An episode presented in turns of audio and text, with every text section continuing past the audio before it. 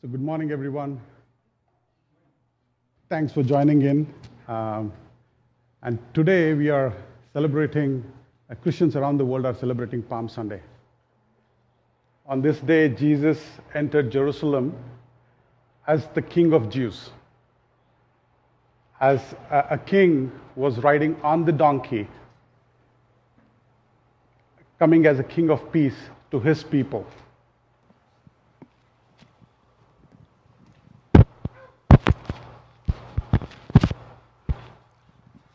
Okay, so today is Palm Sunday, and Jesus is entering Jerusalem as King of Jews.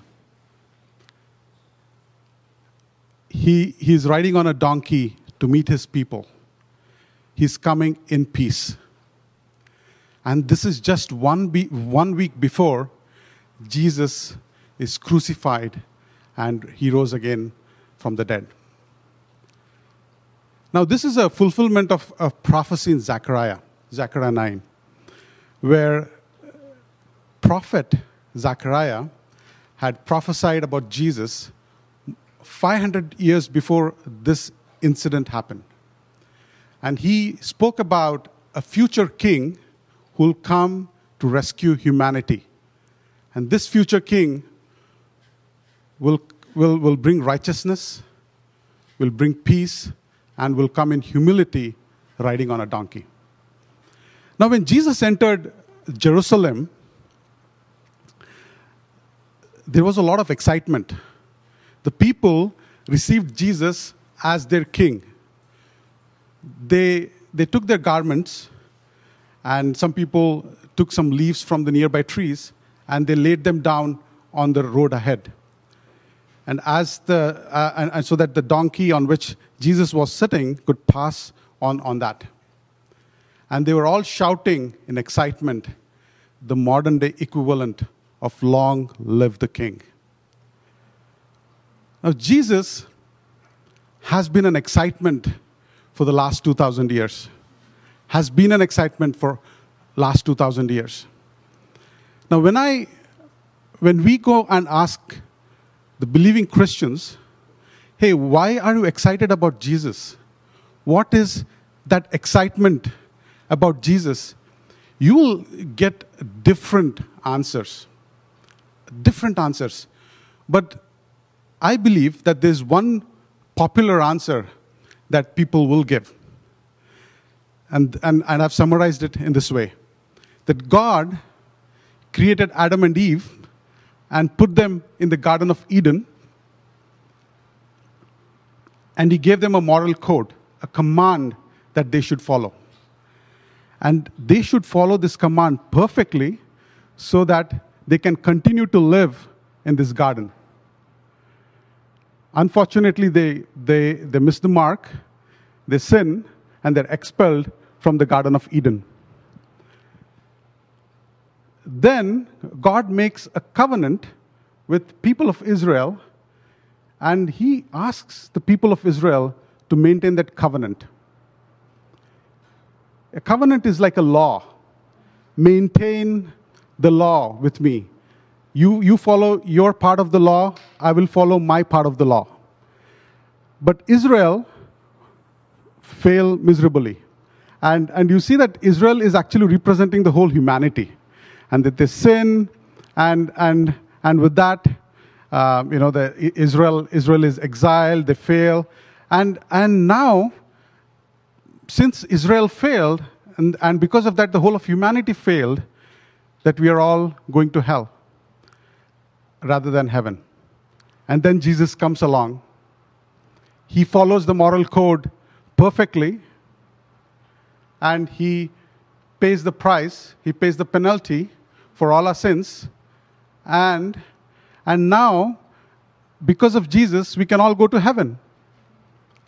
And we can live with our, in an eternal relationship with our Father. And that's why we are all excited about. So that's the, that's the popular understanding of, of what Jesus did for us. And I believe, in my opinion, that this is a very narrow understanding of the good news. a narrow understanding which, if we, if we follow this understanding in our life, it will lead us in a direction which is not biblical. Why? Because it portrays a wrong picture of God. It paints a picture of an angry God. Number two, it, it, it, the relationship between man and God is contractual. I do my part of the contract, you do my, your part of the contract, I'll keep my contract, and your contract is to take me to heaven. It creates a mindset where it creates a mindset where um, you know I will just do enough to go to heaven. My focus is on heaven. I'll do just enough to go to heaven. I don't care about this life in earth. So it impacts the way we deal with people, the way we love people, the way we connect with people, and how we minister to people. And because of this, trust me, church has become ineffective and irrelevant. Now, this, if you'll be surprised to know that this understanding of the gospel only became popular in 17th century by what is known as the Westminster Confession of Faith. Westminster Confession of Faith. This was not the understanding of the early Christians. This was not the understanding of, the, of God's salvation story of the Jews at the time of Jesus. Okay, so if you have to understand God's salvation story, God's rescue plan for humanity, then we need to understand, we need to go back and look at the early Christians, or we need to look back at how the early Jews and the early Christians, or Jews at the time of Jesus and early Christians, understood the, the creation and God's covenant with Israel. Okay, you guys are ready? So, um, so let's start with creation. I won't go through the, the, the, scripture here, but you can find creation in Genesis 1, 2, and 3. But let's summarize some key important points. God created Adam and Eve, and He placed them in the Garden of Eden. And the Garden of Eden had four important things. First one, it was a place of divine presence. God lived in that place. Adam and Eve lived in that place. That was a place where heaven met the earth. It was a place of divine presence. Second, it was a place of life. There was no death in the Garden of Eden. Number three, God gave Adam and Eve a mandate be fruitful, multiply, and reign over all of creation. So, so the people, Adam and Eve, had a, had a mandate to be image bearers to God. They had to, they had to reflect God's goodness, God's wisdom, God's stewardship into the world, and reflect back praises from the creation back to God. Today we sang this wonderful song, All Creation Cries. All creation cries and we're singing hallelujah for that.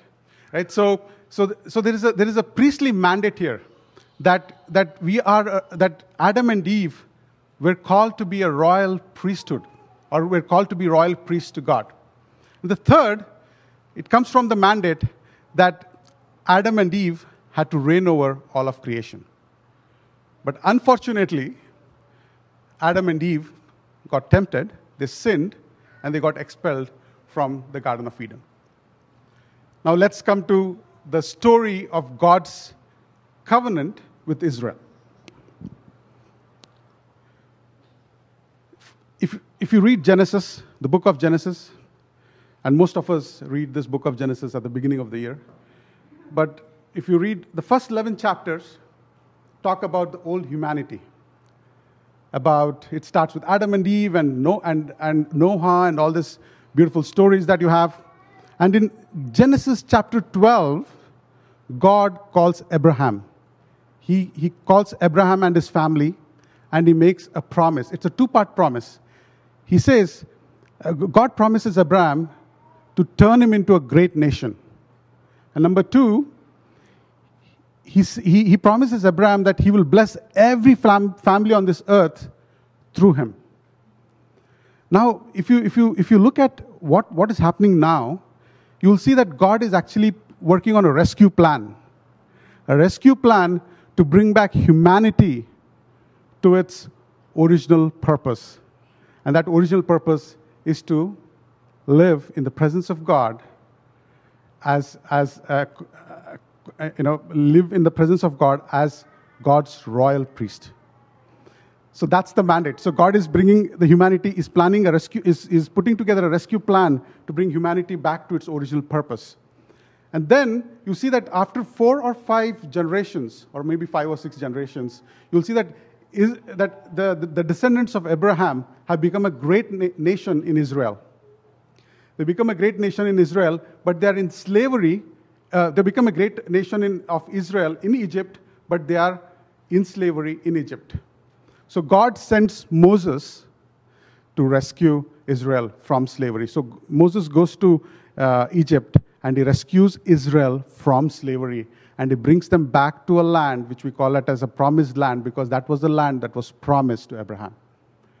Now, the promised land is, is like the Garden of Eden. And it has the same four things that you see in the Garden of Eden.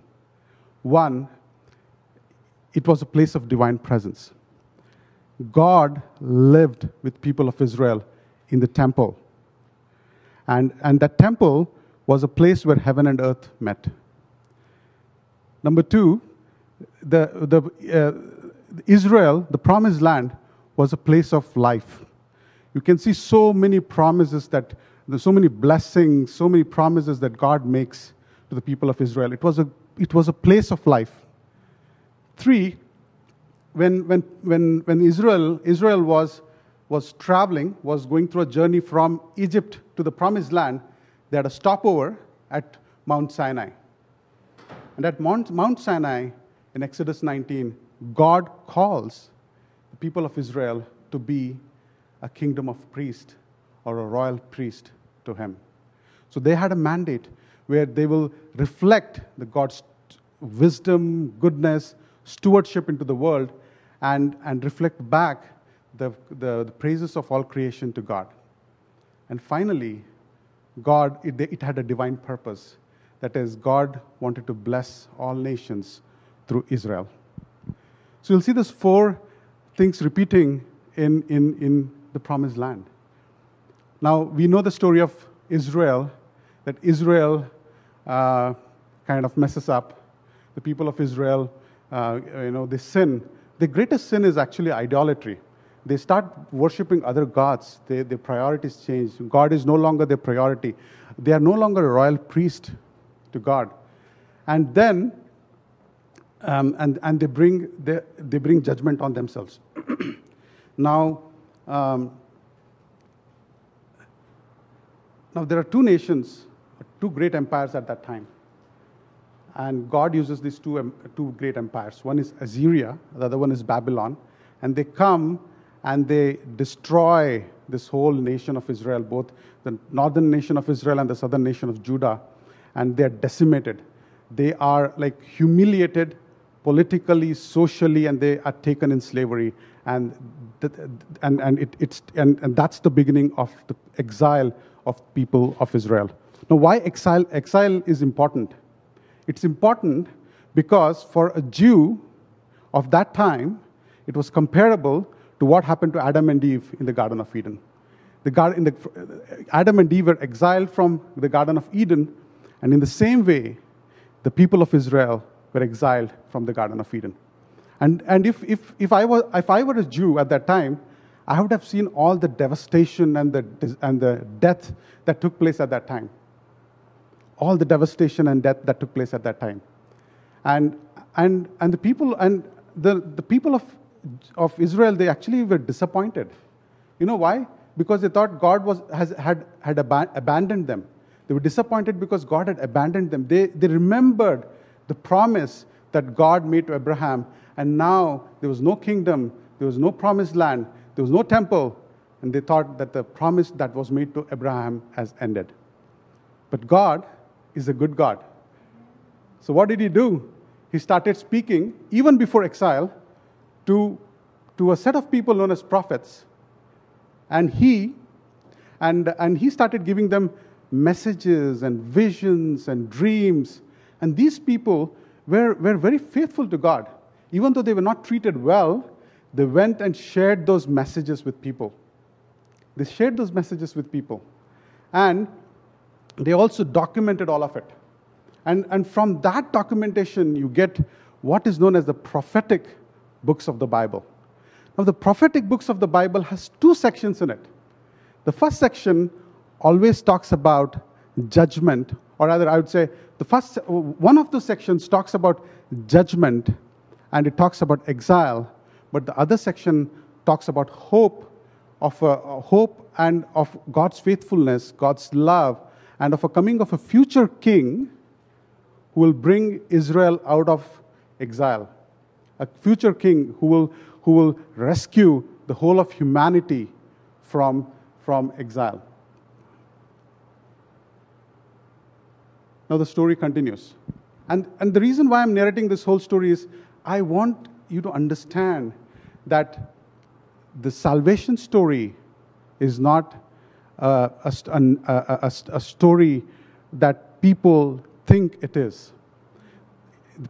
It's not narrowly focused on going to heaven, but as, as God's creation, we are all here as part of the salvation story. Now, God was faithful and is faithful and is good, and He sent His Son, Jesus, to rescue us. Now, this is called, this is like a rescue operation, right? Where Jesus is, has come, he's, he's rescuing people from slavery. And, and the early New Testament writers, especially the, the, the writers who wrote the gospel, they, they, start, they started documenting all of this after Jesus is uh, risen and he's, he's ascended into heaven. As part of the early church tradition, they start documenting all of this this, uh, this, uh, these things that Jesus did, and, and, and they start documenting the story of Jesus. And you will see that they, actually, when you look at the, the, the four Gospels, it is just the continuation of the, of the story of the Old Testament. The, the continuation of the salvation story that was documented in the Old Testament. And most of these gospel writers, they actually start from the place where the prophets stopped. For example, Matthew. In the first four books of, of, of Matthew, Matthew, he, he, he, he shows that Jesus is the continuation and fulfillment of all the Old Testament prophecies. And that Jesus is the future king who was promised from the line of David. That Jesus is Emmanuel, God with us. See, the, the presence of God had left Israel at the, time of Israel, uh, at the time of exile. But now, in the form of Jesus, this presence of God has come back to Israel in the form of Emmanuel. God is with us. You can actually see this also in John chapter 1, verse 14, where, where John says that this word became flesh and dwelt among us. And we have seen the glory. And what is that glory? The glory that was there when God's presence was there in the temple of God in Israel. And, and then the third, you know, Matthew talks about Jesus being the new Moses, who's greater than the, the Moses in the Old Testament. The, the Moses in the Old Testament went to Israel, to Egypt, sorry, to rescue Israel from slavery of Egypt. In the same way, Jesus, he, he, he came to rescue humanity from the slavery of sin. So, so you can see the parallels. Now, now we have we've talked a lot about history, but, but what is the reason for talking about history? Why did we spend so much time talking about history? Because it is necessary to, to get a wider understanding of the, of, the, of the rescue plan or the, rescue, or the salvation story of God.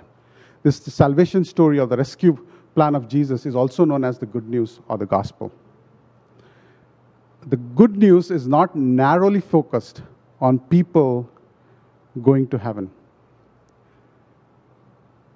it is, we are all part of the larger salvation story. Now, to the, the good news to the people at the time of Jesus was that God has not abandoned them. The good news to you and me is the same that God has not abandoned us. He loves us, He cares for us, and He sent Jesus to rescue us. Now, when we believe and trust that Jesus' death and resurrection was for me, then we are forgiven and we are made right with God. A relationship is established with God.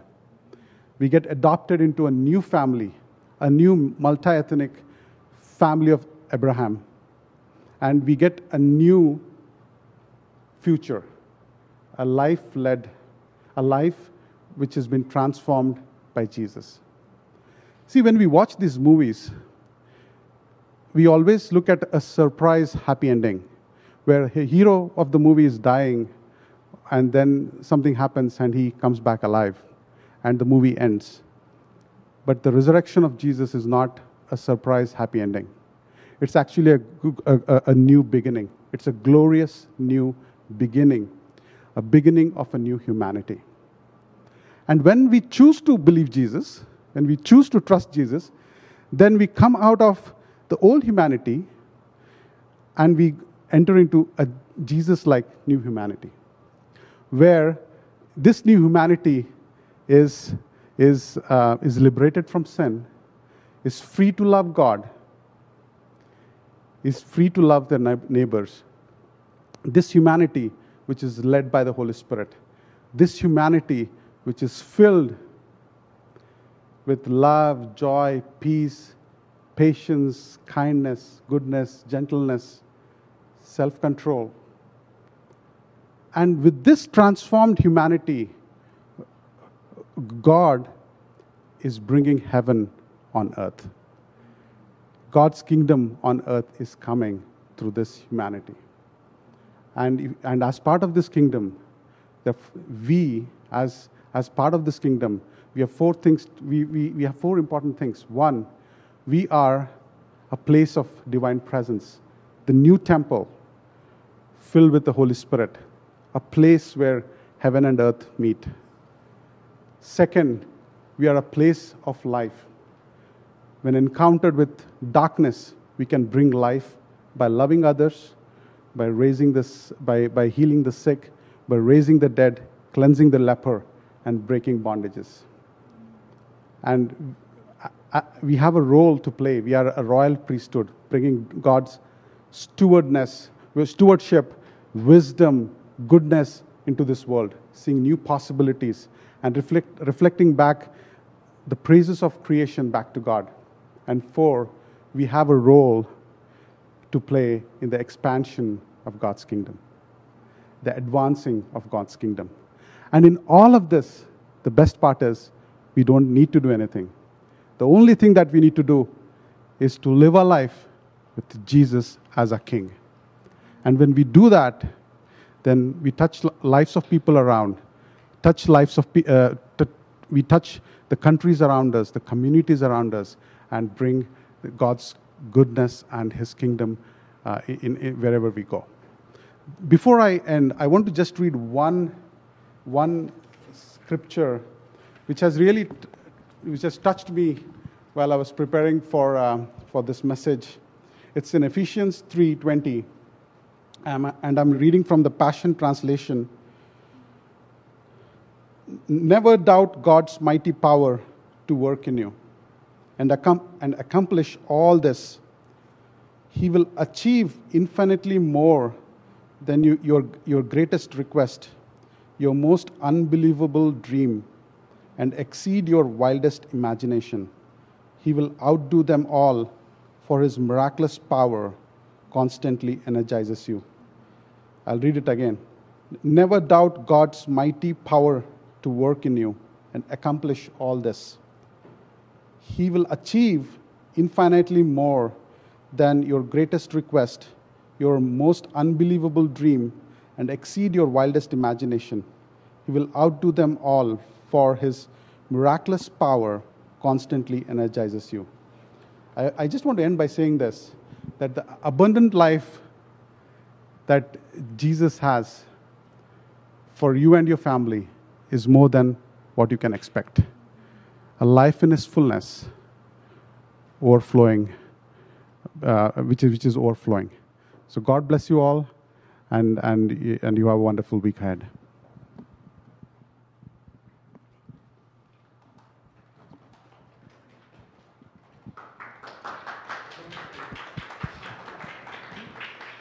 Thanks, Ashish. So that was so great. So, like, I love kind of learning more about the Bible as well, and like the history and why we believe these things that that we believe as well. And I want to encourage you that if anything that she said or that you've kind of heard this morning, you've, it's kind of like pricked your interest. You're like, hmm, actually, I didn't know that, or maybe I wasn't aware of the depth of this. Like, I would encourage you to find out more. Like questioning what you hear and kind of wrestling with it is not a symptom of weak faith, but actually of strong faith. That it's good to kind of find out more and to read more around the scriptures that Ashish has brought and go back and read the whole chapter and listen to somebody else talk about it and use your discernment in your heart to really understand and to build your knowledge of, of what it is that we believe. So I would really encourage you to do that. Um, so yeah, so thanks, Ashish. Uh, guys, it is nearly 11 o'clock. So when the service is done, go and grab a coffee, do what you need to do, uh, hit that Zoom link for 11:15. Come and join us for the 2020 Lifehouse annual update. Don't expect it to last more than 20 minutes. So it's okay. It's not going to take your whole afternoon. But we would love, again, if you consider yourself part of Lifehouse Church, I warmly welcome you to come and join us on the Zoom call. We'll see you there. And also, we'll see you here outside next weekend, next Sunday. Have an amazing week. Be blessed. Thank you for being part of us. You are amazing. Bye bye.